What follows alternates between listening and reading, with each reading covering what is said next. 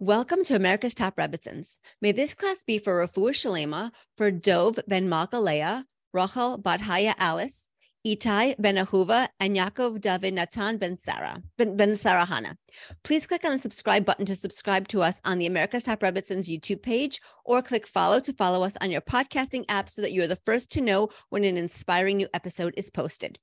I'm very happy to have on today's show Sarah Carmeli. Sarah is a world renowned educator and author who has been speaking to audiences and counseling people for over 20 years. Her expertise is in the field of family purity, relationships, love, and marriage. And her talks emphasize traditional Jewish marriage and family ideals. Thank you so much for being here. Please tell us more about yourself and what you do. Thank you so much. It's a pleasure and honor to be here with other distinguished Rebbitzins who you interviewed. It's an honor and a pleasure to be here. Thank you. Um, I'm basically a teacher, author, speaker. I'm happy to say that uh, I enjoy the work I do. I've gone around the world speaking and teaching. Australia and uh, South, South Africa, South America, uh, Thailand, many all over the world, and I enjoy what I do. But all over the world, anywhere I am, they all everybody wants the same thing: how to have a better relationship, how to strengthen ourselves, be it men or women, because I do also speak for couples. Uh, I wrote two books that have been translated into different languages Stories to Hear with Your Heart and Words to Hear with Your Heart. Anybody would like a signed copy, feel free to contact me. Um, I'll give you my number and uh, my email. Uh, what I, I teach brides, which I enjoy very much. I'm doing this now for oh nearly 40 years. It was many, many years ago, and I moved to this country, and uh, I was teaching brides because the rabbi in my community asked me to. And then I became very nervous, although I took a lot of courses. I said, I don't think I could do this because it's a bigger price, it's a big responsibility. If I teach something wrong or they don't do it right, I don't, I don't think I'm going to do this. So I told the Lubavitcher Rebbe, and he told me very, very forcefully, not only you can do this, but you must do this, and I want to be partners with you. And this was wow 40 years ago. He gave me $15 for that group of women. Wow. 14 women and myself made 15. So since then, I take it very seriously to teach brides, not just about Taharat Mishpacha, which is good, but about how to have a marriage the way it's supposed to be. Not just the wedding night is one night, it's an important night, but to focus more on the marriage rather than just only the wedding night. I do counseling also people come to me for counseling. I like to do that as well. I enjoy what I do. That's amazing. And I will, in the um, podcast description, I'm going to include your email. So if anybody wants to contact you directly, they'll have that information. Absolutely. Yeah. Okay. So um, as you mentioned, you you love teaching about love and marriage and relationships, and we're really going to get into it today. I'm so excited. We have a very great show coming up. So family is a central component of Judaism. It's the core of our life and the survival of our future. We all want happy and loving and fulfilling marriages, but we sometimes experience bumps in the road. So these bumps or challenges are meant to help us grow and become stronger. And today, our goal is to help couples overcome some of their harder challenges, but by providing them with wisdom and guidance. We're going to be answering some really hard questions that need to be addressed, but that are not often talked about. So, first, let's start at the beginning. When a Jewish man and woman get married, their first priority in their marriage is to establish Shalom Bayis. Can you please explain to us really what Shalom Bayis is all about and what it actually looks like in a happy, healthy marriage? Absolutely. And I agree with what you said. Shalom Bayis, what does it mean? Let's analyze. Shalom means peace, Bait means home. Now, the word shalom is also one of God's names. God has many names. So when you have shalom, God, in your bite, you have everything. When I say that I really believe marriage is what you make of it, it sounds very simplistic, but it's really true. I've seen couples getting married, madly in love, madly in lust, and say, make me happy. No, doesn't work. Marriage means what? I believe respect brings love. Love doesn't always bring respect. So marriage means what? It's not 50 50, it's 200 200. It's what I do, my 100, and my husband's 100. Doesn't mean to say that I'm a schmatter, that I just lose myself in him, but I'm there to make the marriage the way it's supposed to be peace and harmony. It's actually written when you have peace in your home, you have all the blessings. which means you have the blessing of money. Because in the Mishnah it's written, what's the best kli, what's the best vessel to contain God's money? Is shalom bayit. So when that vessel, that shalom is broken, the money just disintegrates. Health is enhanced when you have shalom bayit. Because I hope nobody should know what happens when there's an argument. I'll tell you what happens there's an argument. Headache, stomach ache, chest pain. I can't think of anything else except the fight with my husband. It does affect the health. It's not psychosomatic. It does affect the health. And also we know it affects our children. People don't realize children pick up and listen and get influenced by the parents. If it's not even arguing, atmosphere in the home, you know, the energy. Most places I've gone to speak, they let me to speak to children, all ages, universities or smaller children, boys, girls. Every time I've gone without fail, I'll have some children, boys or girls, raising their hand, I will never get married. Who needs married, turned off for life? Yes, because they remember their parents argue and it affects them terribly. Give your children what they really need, more than the exercises and the, ju- and the judo and the, the toys. Give them a peaceful home, security, to know mom and dad are together. It doesn't have to be lovey dovey in particular, respect. And I keep harping on the respect. Respect means really not to put each other down, especially in front of the children. You have different opinion. It's okay. You're not two clones. How to express that with respect and with care. I like that. I really like that, that, that your emphasis on respect and so I wanted, I would really want to try to paint a picture for everybody who's listening. What does it look like, uh, like a, a, home, when you walk into a home that has real, true, authentic shalom bayis? What does that respect look like? How does, how does it play out? I like that question. I'm very sensitive to, uh, I mean, it sounds very new age, but I'm very, very sensitive to energy in a home. When I walk into a home, I, without wanting to, I can always immediately tell if there's fights, if there's not fights, because people, the tension in the air, and again, children pick up on it, the husbands pick up, the wives pick up on it. So a marriage means really making the home as it's supposed to be, a miniature Bet HaMikdash. And woman is the Kohen Gadol. What do I mean by that? home is a miniature Bet HaMikdash. And our home, when you think of it this way, a home is something to be to be made holy and also to be besimcha. How is a woman a Kohen Gadol, high priest? She has the same role in different format. When she lights the Shabbos candles, it's like the, Kohen Gadol lighting menorah in the Beit HaMikdash. When she has on the Shabbos tables two challahs, six bread and six ways makes 12, and the Beit HaMikdash has 12 showbreads with 12 shvatim. And of course, when she keeps the laws of Taharat Mishpacha, she's bringing the ultimate blessings and sacrifices not, I don't mean in a bad way sacrifice, it means the offerings to Hashem by bringing purity in the home. And make no mistake about it, Shalom Bayit and Taharat Mishpacha are connected. I'm happy to say that I belong to a wonderful organization, actually two, mikveh.org and also Mikvah USA are doing amazing jobs in building mikvahs all over the world and bringing mikveh teachers to teach that. So I'm very happy and proud to say I belong to them. They're doing an amazing job. And I think anybody who wants to give donations, that's a place to give it. That's amazing. Thank you. Thank you so much. It's so funny that you mentioned um, Mikvah USA. We had um, Hannah Weisberg on. Uh, yes. Yes. Yeah. So if anybody's interested in, in a real, like um, in an interview about mikvah and what it's all about, check out that interview with Hannah Weisberg. Um, but so unfortunately, many couples have difficulty creating shalom bayis in their homes. And one reason for this can be if a husband or wife is very controlling. They want to know where their spouse is going at all times, who they will be with, how much money they spent, and what they bought. They call the other person frequently throughout the day to keep tabs on them, and they monitor whom they speak with on the phone. This type of situation can be very, very harmful to a marriage. So I want to see what advice you can give to people who are dealing with a controlling spouse. Very good question. The obvious answer is obviously counseling, but sometimes the husband or the wife, whoever the controlling one is, refuses to go to counseling. It's not my problem, it's your problem. So I would like to suggest a wonderful, wonderful idea they could do. Anybody who has any issues in a marriage, that you want, if you do this, they won't need to go for counseling. they won't need to go to shrinks. Okay, once a week, this is my advice. Once a week, you can choose any evening you like. I think Motzei Shabbos is a good time.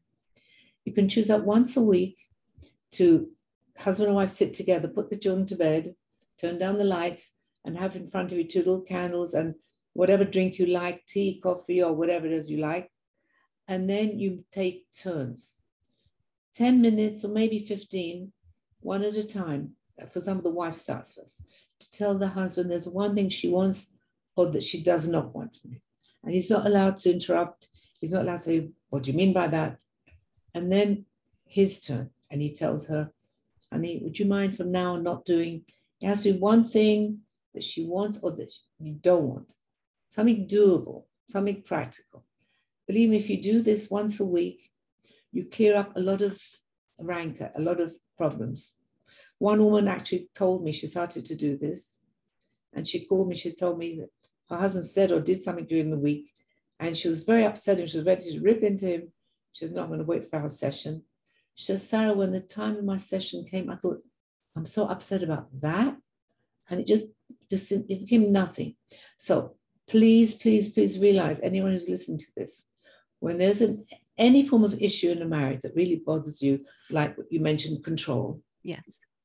Run for help.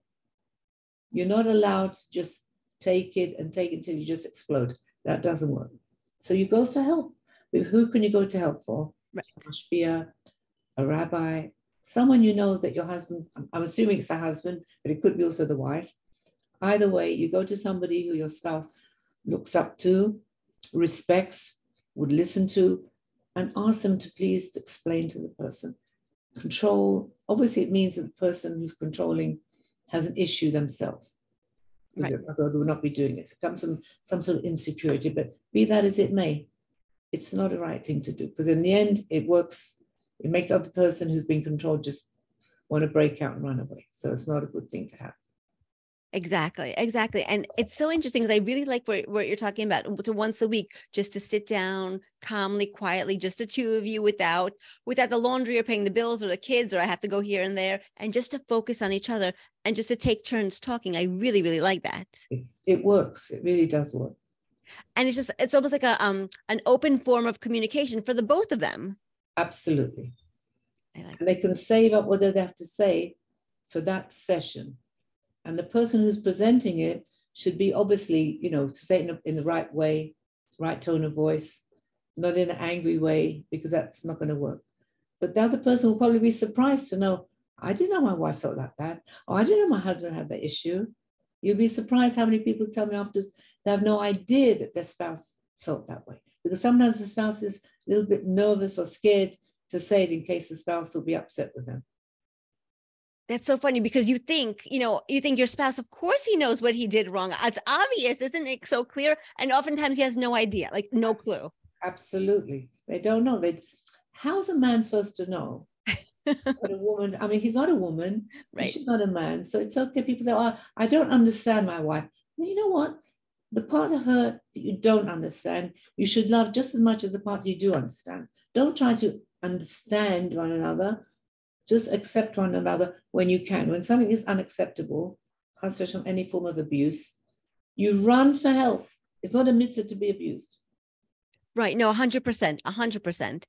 And also, one last thing that I want to point out about this this wonderful once a week kind of meeting is that it's uh, also an illustration of respect because we were speaking about respect earlier. This is a great forum for respect because you're not standing there shouting at each other in the middle of the kitchen. You know, you're sitting down calmly and you're speaking to each other in a nice tone of voice, and it's very, very respectful. And then the other person's more open to listening because they don't feel attacked, they don't feel yelled at, and so important and it's their chance also to express after. They don't have to feel as if they're being attacked. You know, especially men are kind of nervous to say things to their wives in case their wives will be annoyed with them. So it gives them a chance to sort of say, "Hey, do you mind if from now on, I don't know, you don't wear that red dress, or you don't, we don't go to your mom and dad every single day." I mean, I'm just giving examples, you know, right. because many times, unfortunately, stress can be caused by family interference. That's one of the things, you know.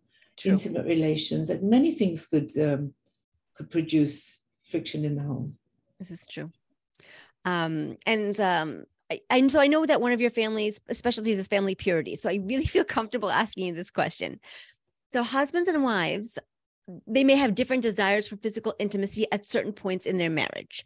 So what is a couple to do if they end up having mismatched sex drives? Basically, it's actually this is my strong point that I do actually do sessions on intimacy, especially for women who are from a background they have no no idea. You know, obviously, because in the frum communities they don't know. So, what do you do when you're not in the mood? Shulchan Aruch says, when a husband sees his wife coming to bed, primping and getting all beautiful, that's a sign for him that he should be with her. What happens when she's not in the mood? And it does happen sometimes. Hormones up and down. You know, woman not always maybe in the mood. There's there's um, after having a baby, obviously sometimes it happens that she's just too exhausted, maybe hormones. She obviously should tell her husband, I'm not in the mood, I'm not in the mood, but you can make me. Uh, and please realize that the most erotic part of a person's body, especially a woman, is the brain. Yes. When she's turned off in her mind, it's not going to happen. When she's with her husband, she should not think about tomorrow, what shall I cook? And I've got carpool tomorrow, and what dress shall I wear? That should all go out of mind. And there are actually ways of really working on a person um, to actually be able to feel and have more pleasure, pleasure, have intimacy. Because pleasure in intimacy invites more pleasure after intimacy. She should not refuse. Wow. I like that. Can you uh, elaborate a little bit about that point then that that pleasure and intimacy brings even more pleasure than intimacy? I think there's there's a lot there. A lot of couples when they come to me and have issues like she doesn't want to be with him or maybe she's not interested in intimacy, that's because she does not have pleasure. So it stands to reason why should she want to be with a husband when it stands that he has pleasure but she doesn't. So there are ways of working on that. There's obviously halachic ways and actually specialize in that. Um, there are ways, and there are ways that every woman is capable of have intimacy, uh, um, to, in, to enjoy intimacy. So full extent. If you just look, Ish and Isha, Ish is Aleph Yud Shin, and almost Aleph Shin meaning Ish, fire, the passion, which is the passion of intimacy, a man has a yud separating it. A woman has no separation in her in her ish. So a woman is capable and will have more powerful, enjoyable, and passionate intimacy than, than a man. People don't realize that. Thing is just a man. It's not true. If you look at the word ish and isha, you realize the ish, the passion, the fire, a man has interposition in it. Woman doesn't have that, and she's capable of having more powerful and enjoyable intimacy, which will lead to more intimacy. When she's enjoying it, of course, she's going to not say no. Wow. Okay. Okay. I understand that. But now, like, I want to reverse it a little bit because sometimes, and it maybe doesn't happen often, but sometimes it happens, like where the woman wants to have more intimacy and the man doesn't. It's so amazing you're saying that because in the previous previous years, I would have women coming to me complaining my husband wants to be with me all the time and I can't take it anymore. Now it's not like that.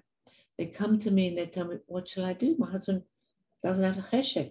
He doesn't, he, he doesn't want to have, he can, cannot, or he's tired. I have that all the time for women who come to me now. I don't, is it because of the outside pressure, you know, making parnasa?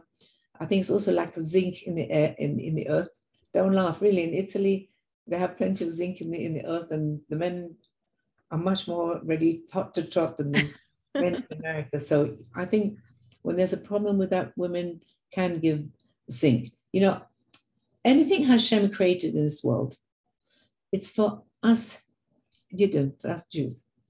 For example, Viagra. Viagra is not made created that people should go and have illicit relations.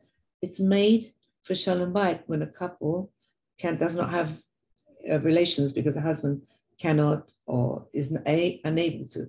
Because it does happen when a man is uh, depressed or he has um, certain physical problems, his virility is diminished. Yes. So what is that wife supposed to do? Yes. Hashem created Viagra, especially for shalom bayit for a couple. That's what I believe. Viagra.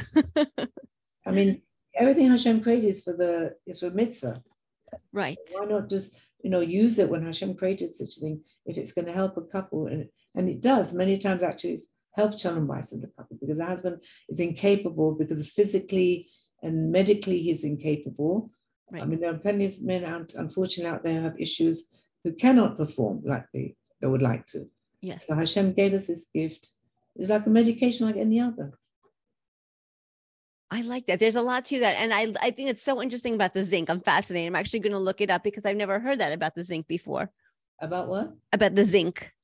Yes, yes. Zinc really does make a difference. And for women, you know, the Ben Ish was a Sephardi Mekubal 200 years ago. He wrote so many sforim for women because the women in Iraq, he's from Iraq. So the women in Iraq were notoriously late in having menopause and they stayed young and very wow. beautiful and he, say, he teaches the women, for example, I'll give you an example. Every day they should eat at least one medjool date. You know, the fat dates, the juicy dates. Yes. At least one a day because it's for the hormones. Have things like turmeric, like certain spices. He would say everyone should take this because it really apparently helps a woman to keep her youth, and she should do things to keep herself young and beautiful. Wow, thank you, thank you for that tip. That's great. Thank you. Um, so now I'm going to ask an, another very interesting question. Um, a friend of mine was once given the advice to acknowledge the good that her husband does and accept his flaws and inconsistencies as part of who he is. So she was really given the advice of acceptance, like whoever he is, like with his flaws, you know, he's not making you, he's not doing this for you, doing that for you, just accept him as he is. And my question really is what role does acceptance play in a marriage? And does accepting the other person for who he is really have the power to restore and revitalize a marriage? That's an excellent question. And I actually think it's amazing that if a couple can accept one another, in others to really know this is my husband. He has this issue. Maybe supposed to have that issue, but Hashem gave it to him instead. There's an amazing story. Of course, I can't say it now. It's too, it's too long a story to say, but we know for a fact that when a couple is created, 40 days before the white mothers conceived them, already it was destined they're going to marry one another. So Hashem created a soul, two halves, male half and female half. They come in this world and they separate under the hope of the rejoin. So whatever the spouse has, that said that husband has a certain issue, well, that he's really part of her neshama also. So she should accept the fact that, hey, maybe his issue is supposed to be my issue. So accept it with love and humor. Humor is a word we have to use all the time. Sense of humor, laugh about things. Now, I have to say this. Accepting is great, accepting is wonderful. However, if it's something that really irks and bothers a woman or even a husband, she, she should not, for example, let's say a husband, I mean, I'm giving an example, doesn't like to shower or doesn't like to brush his teeth or doesn't use deodorant. I'm just giving an example. Okay. Should she accept that? If it bothers her to the point that she cannot be intimate with him because he's not didn't shower, she can't accept that. She should just in a loving way, in a very kind way, let him know if he would do this following thing, a shower or brush his teeth, it would be better for her to be with him. So they're accepting things that you cannot change. Obviously, you have to accept it because if you cannot change it, you cannot change it. But the things you can change, the only way you can change it or help it with love, patience, understanding, and a sense of humor to laugh about things. It really does work a sense of humor is really really important. And i also like that you differentiated like there's some things that are not going to change. No matter what you do it's not going to change. And those things you just have to accept. Otherwise you're going to be banging your head against the wall. You're going to be fighting all the time for nothing for absolutely nothing. You got it. You got it. Right. It just damages you. It just makes you ill. Because you're trying to change something you cannot change Exactly, exactly. And it was the story that you were thinking of to say. Was it about the the hunchback with the girl with the hunchback? Exactly. I would, you know what, I would love if you shared because I I know this story and it's such a powerful story to illustrate the concept of what you're talking about that the man and woman are one neshama. So I'll do it kitzer. Okay. Okay. This is a story about this um, young Lakala. She's waiting for her husband to come because the and Kala they made a match between this uh, young man who's known to be brilliant Tam Kocham to this young lady. She was a very special young lady. And the wedding date was made and hadn't seen each other. Finally, the wedding day comes along and the kallah's upstairs in the bedroom, peeping behind a curtain to see a first glimpse of her future chosson. The, the carriages come rolling in. Finally, the last one comes. They say, The chosson is here. The chosson is here. The young man gets out of the carriage, walks across the courtyard, and comes into the building. Well, she gives one look and she screams, locks her bedroom door, and says, I'm not marrying him, sending him away. I'm not getting, they tricked me. Why? Because he was a hunchback, he was lame. And she was a, she's a healthy young lady. Her parents come up knocking on the door. What are you doing? Come down. We're so embarrassed. I'm not marrying him. The rabbi comes up trying his luck. No luck. Finally, the young man, Nebuch, he says, Can I go and speak to her?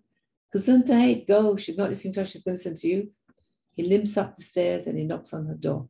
Go away, leave me alone. He says, Look, I've come all this way to see you. Give me five minutes. And if you wish, I will leave. Something in his voice touches her. She unlocks the door. He walks in and he limps across the room and stands in front of a full length mirror. And he asks her, Would you please come and stand next to me? She figured, Okay, I'll humor him. She comes and stands next to him, turns around to see a reflection in the mirror, and she nearly faints. What does she see? She sees the young man next to her, no more a hunchback cripple, tall, husky, healthy young man. But she was the one with the hunchback. She was the one who's lame. She what does this mean? What's going on? What is this? He tells her, my precious future kallah. It was Bashert in Shamayim. It was meant in Shamayim that I was going to be the healthy one. You were going to be the one with a hunchback. Then my love for you and my compassion for you, I asked Hashem, don't let it happen to who's going to marry like this. It happened to me, and here we are. Wow. He teaches us if and when I see a, a fault in my, my spouse. First of all, it's not even sneers. How dare I see a lack in my husband? But if I do and what I do, I have to look and say, maybe I had to have that. Like when Adam and Chava was created, if you check and you see it's written, Hashem put, Hashem put Adam to sleep and he created Chava. What does this mean? Hashem is, is giving us a tip. He's saying, Adam, pretended to be asleep, not to see chisaron, a lack in his spouse. Sometimes I have to be a little bit like, I don't see that fault in my spouse. To have compassion instead of anger. Again, um, if anything really bothers a person to the extent that it really affects them, of course they should point out and say, would you mind, I don't know, when you eat, uh, don't slurp. I'm, I'm just giving a silly example. Things that really bother you, you can set it in the, in the weekly session. So that could be spoke about then instead of just repressing everything. Because make no mistake, you press, repress, repress, it's going to come in a not right way. For sure. A big explosion, like after a while. And like, yeah, yeah, definitely. You don't want an explosion, you want a fight because nobody's going to be expecting that. And it's going to be scary both for your husband and for your children, God forbid. Absolutely. Absolutely. And have no idea if they knew they would have taken care of it if they just told me, you know? A hundred percent. A hundred percent. So here is actually a tough question. Uh, when people are at the end of the rope in their marriage, they have struggled for years. They've gone to therapy, they've spoken to rabbis, they've attended marriage workshops, and nothing has worked to improve their marriage. They often ask themselves, should I stay married just for the children? So I want to ask your thoughts. Can you please share your thoughts on that? Should a couple remain married just to keep the family together for their children? You know, it's such a good question, such a powerful, and there's no right answer because every marriage is different. However, if and when there's chas a marriage, there's fighting and bitterness, anger, name calling, chas physical abuse, please don't expose your children to that and do them a favor. To, but however, if it's just something that you can deal with and go to therapy and work on it together, because I always, my motto is marriage is what you make of it. Right. You can get married and say, make me happy, it ain't gonna last. If you think, what can I do? I like, for example, my husband loves, he's Persian, he loves rice. I make him rice every day. I don't touch rice. He likes it. What does it cost me to do that? Why would I not do that to make him happy? Right. So, if the marriage is to the point that it's poisonous and everybody's like, I've seen unfortunate cases of families really, the children went off the derech because of that. They went on drugs, girls became promiscuous, I'm not advocating divorce because I'd never ever advocate divorce unless God forbid there's a you know, danger of somebody's life. And I, then I'll help. I've actually done, I've helped people, you know, when a couple has a knife pulled on them. Oh my I God. want to do something to help them. However, it's something that really can be worked on. Why is it so painful? Why is the marriage down to that level? Go for therapy, go for counseling, go to the right. Listen, when I say therapy, there are many therapists out there, not Jewish, get divorced. They say, just get divorced. It's not so posh. It. You can work on it. You can definitely work on it because there must be very, very few things that really, I believe, um, necessitate divorce. Obviously, I mean, I can't even go into it, but I've seen couples coming to me and I thought they're definitely going to get divorced. And they worked on it and they were fine. You know, Okay, it's, it's, it's not what you're accepting and what you really want the marriage to work. Right. Want it to work, it will. If, if you just give up on it and you have these unrealistic expectations, because when people get married, they have expectations. When I get married, my husband is going to be A, B, and C. And he's not. He's like that. But that's okay. That's your husband. Accept him for what he is because he can't change him. Don't try and change someone. You can accept at the same time with a sense of humor, work together. And it, when I say intimacy brings shalom bayit, it's a fact. And nobody can deny that. Intimacy brings shalom bayit. So as a whole big uh, you know question about that. But yes, you can definitely work on a marriage. That's beautiful. You know, it's interesting. I've heard it. I've heard two things said about um, marriage and divorce. You know, when it comes to like really, really problem situations, it's like divorce is almost sometimes like jumping from the fire, from the frying pan into the fire. You know, so sometimes when things are really bad, and I'm not denying it. You know, and like you said, there are certain situations where divorce is warranted, where people should get divorced. There really, really aren't. I don't want to belittle those situations because they exist. You know, and I want to acknowledge them. But oftentimes, like when you have you know you're you're in the frying pan you're having your difficulties and when you jump into the fire they become worse especially if you're children and then they're at his house sometimes and then they're at your house sometimes and then the custody battles i mean you you're coming into problems that you didn't have when you were in the frying pan so to speak and also even more importantly i've also heard it said you know if you're if you're in a marriage and you're really struggling with somebody's characteristic their personal like personality you don't like there's a character trait there's something about them that you don't like chances are that that personality trait is there for you to grow. And if you get divorced and God forbid you get married, you're going to find that trait in the other person. And I've actually seen this happen. Absolutely, you're absolutely right. And I actually seen that also couples. I remember one couple I was begging her, don't do it, don't divorce.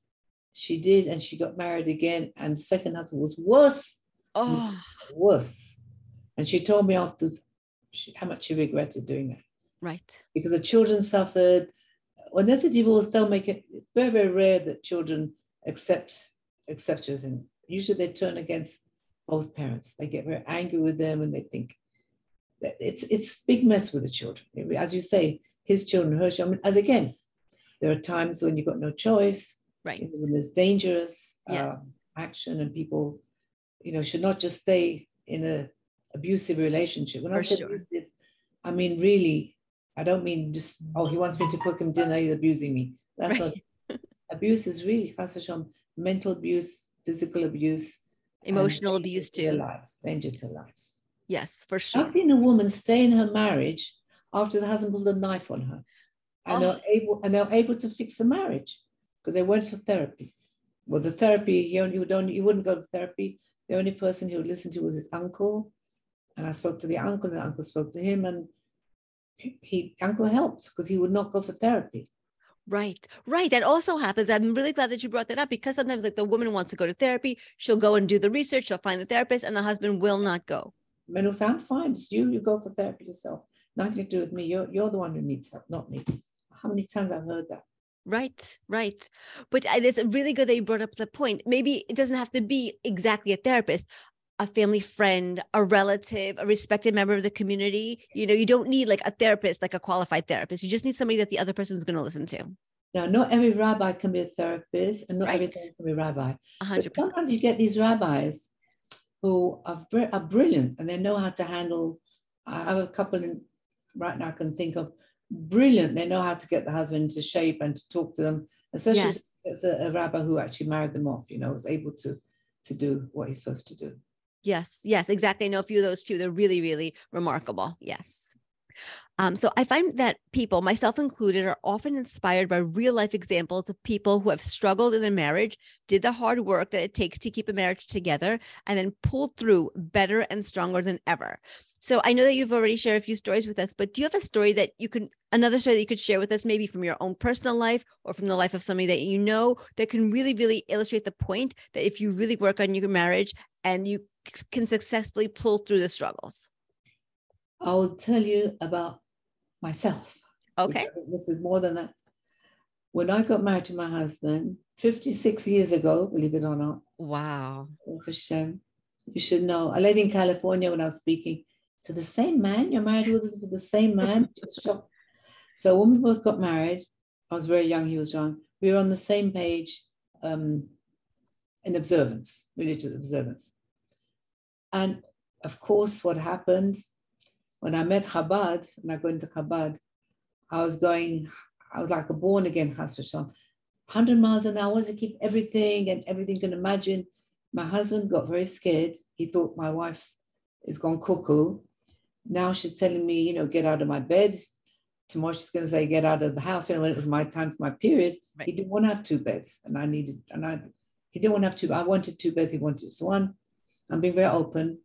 Um, and what happened was I was going 100 miles an hour. I wanted to wear a shaitel, and he didn't want, and I wanted to do this, and he didn't want.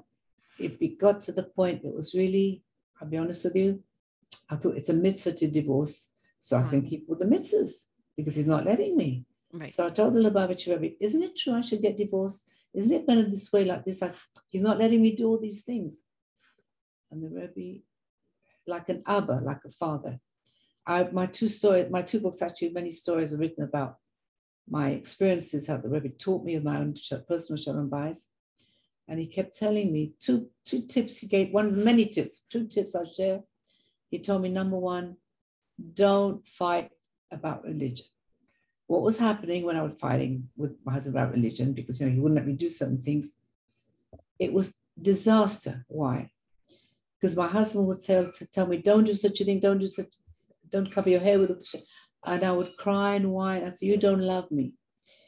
Now, it's never ever tell your spouse you don't love me. Why do we say it? We want him to say, Yes, I do love you. Wrong. If you learn just this, it'll be worth it. What would happen every time I would tell him you don't love her, He'll think, She's my wife. She knows the real me. Maybe I don't love her. Mistake. Never too late to learn. Now, when he still tells me, What's this new thing you're doing? I give him my best smile. I say, you know you love me. You know you're crazy about me. And he likes it and he's beginning to believe it. Second, second thing where he said, get somebody else to be mashpia on your husband. In other words, someone else tell your husband, you're not his rabbi, you're his wife. And many other tips he gave Shalom, it's in my books. He guided me in my Shalom, and I use those tips he guided me on other women. And it really it works. Because two people cannot all be exact, two clones exactly on the same level. So a person is a person more or less observant. I mean, Baruch my husband is totally observant in every way now. I would never believe it in those days because he didn't like me to, you know, put on a shaitel and to wow. do. But now he's, believe me, he's more tzaddik you can possibly imagine. So what I'm trying to say, it is very painful when one couple, one of the couples become more observant and the other one does not. And it does lead to a lot of friction. But again, with Ahavat Israel, because Ahavat Israel is also for your spouse. It's not just for the outside world. You have to love one another. So your spouse is also a Jew and love him or her. It's again, a sense of you and the respect. So I try to give him the respect that he deserves. And then I think from that, he, he reciprocated in kind.